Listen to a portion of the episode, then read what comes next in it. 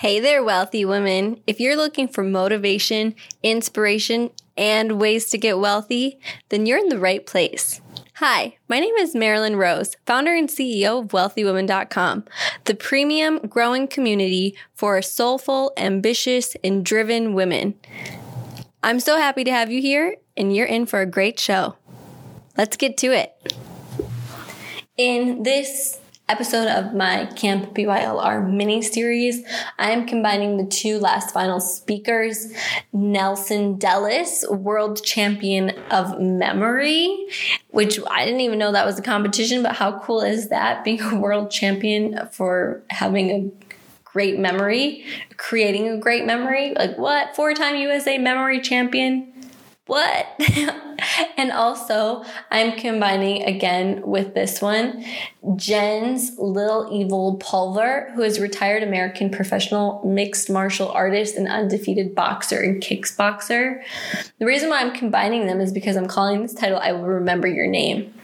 And I think it's so incredibly important. One, both of these people are two incredibly different humans that Nelson Dellis lived his life with average memory and became a world champion. So we'll talk about those strategies, but also for Jens of having gone through being traumatically abused by his dad when he was a young boy to being somebody who fought up and became this ultimate fighter and a head coach in doing all these incredible things and he did it in spite of his dad which he made a commitment to himself of saying, I'm going to be so famous one day that I'm going to tell the world about what you did and who you are. And his dad's name is Jen Pulver as well. So it's just crazy. I've learned so many, two completely different lessons, but a huge takeaway is that when it comes to like I'll remember your name is there are people in our lives that have made an impact on you. And when you go to an event, you want to be that person who shows up and creates difference because every anytime you go out in the world, you meet a stranger on the subway, anything, you want to make a transformational difference. Now, how phenomenal is it when you remember somebody's name?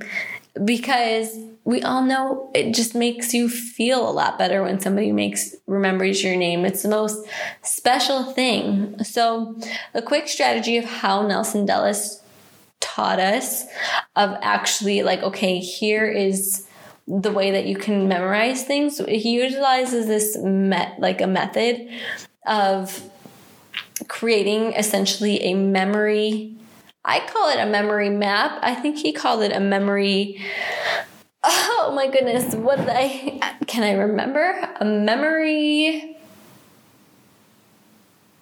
a memory palace people i remembered he called it a memory palace and how you can create it so one of the things that nelson dellis really talks about is that he has he's a huge alzheimer's disease activist and he was inspired because his grandmother had passed away with Alzheimer's. Uh, and he's also this adventurous mountaineer. So he actually found out about the death of his grandmother after he had come back from this mountain summit climbing. And it's crazy. So he talks about like how the fact that he was so inspired about learning your memories because it's just so amazing that people can train your mind to be better at memory and you can utilize it so properly. So your brain works better in spatial recognition rather than in lists of how we need to do things.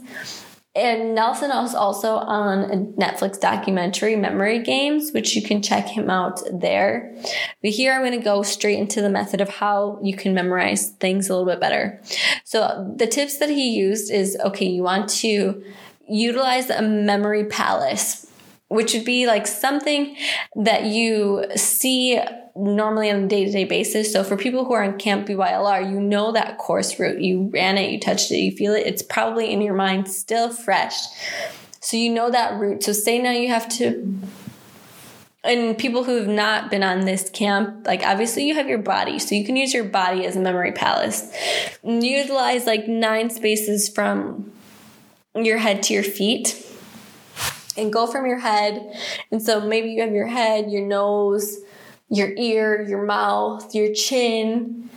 So that's one, two, three, four, four or five locations. You want to find how many locations that you need depending on what it is that you need to memorize. And then if it's a list of things, maybe it's a list of presidents, if it's a list of names, you can create and then you have to do it in order. So what we had done as exercise in this camp was we utilized memorizing i think it was um i think it was the top 10 like biggest countries or something like that and you we had to like put together a sequence of these names on top of our heads to kind of go with things. Now, to be fair, I did not review this, which is part of the exercises you must review, but I remember like there's there was something that was China. China was one for chopsticks. That was on my nose. Inside of my belly button was ARG, Pirates, Argentina. And then we had, I think, okay, those are the main ones that I, I know there's Russia. Of course, the USA was a cheeseburger. And for those of you listening, you're like, what the heck is she talking about? Cheeseburgers? Chopsticks? What?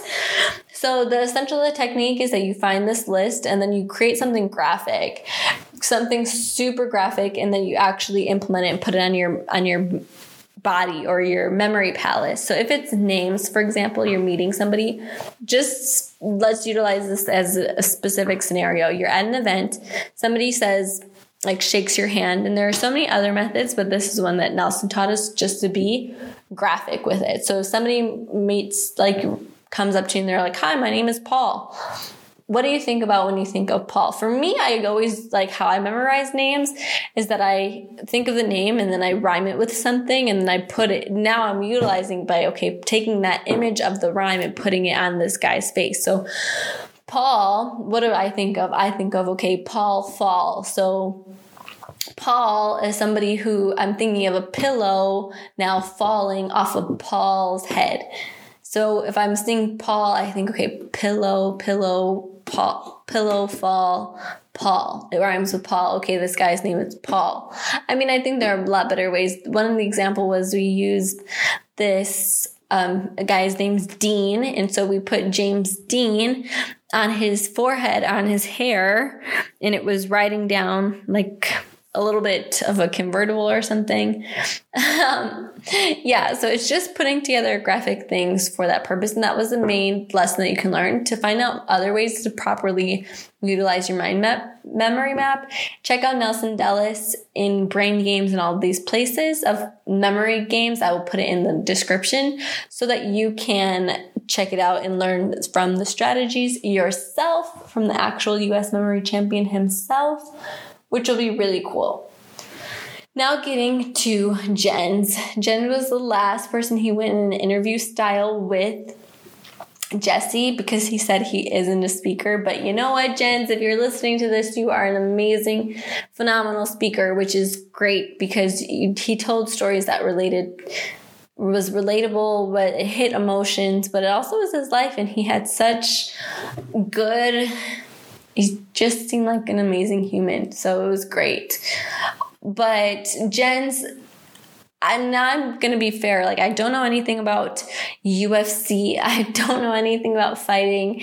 I did not know who Jens Pulver Little Evil was until I saw him at the at the conference of Camp BYLR. But now I'm probably not gonna go watch it because I think it might be a little bit scary according to the way that Jesse uh, described some of the fights. But I want to talk to you about Jens for the fact that the way that he pursued his life after coming through trauma was with the intention to doing something for his mom to doing how would he leave this legacy for his mom and how would he grow and he overcame so much stuff and the way that he went into things was just he was going to do it he kind of wrapped up every single one of these lessons that we've learned and put it into okay like he turned it into being an amazing champ for UFC.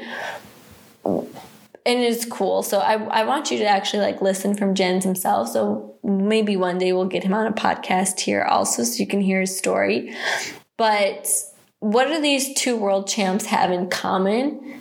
They both had been inspired and had a mission. Nelson with his grandmother dying of Alzheimer's and Jens with his father being abusive to him. They both turned out that adversity and created themselves into becoming champions. Champions at memory for Nelson and champion in the UFC undefeated for Jens.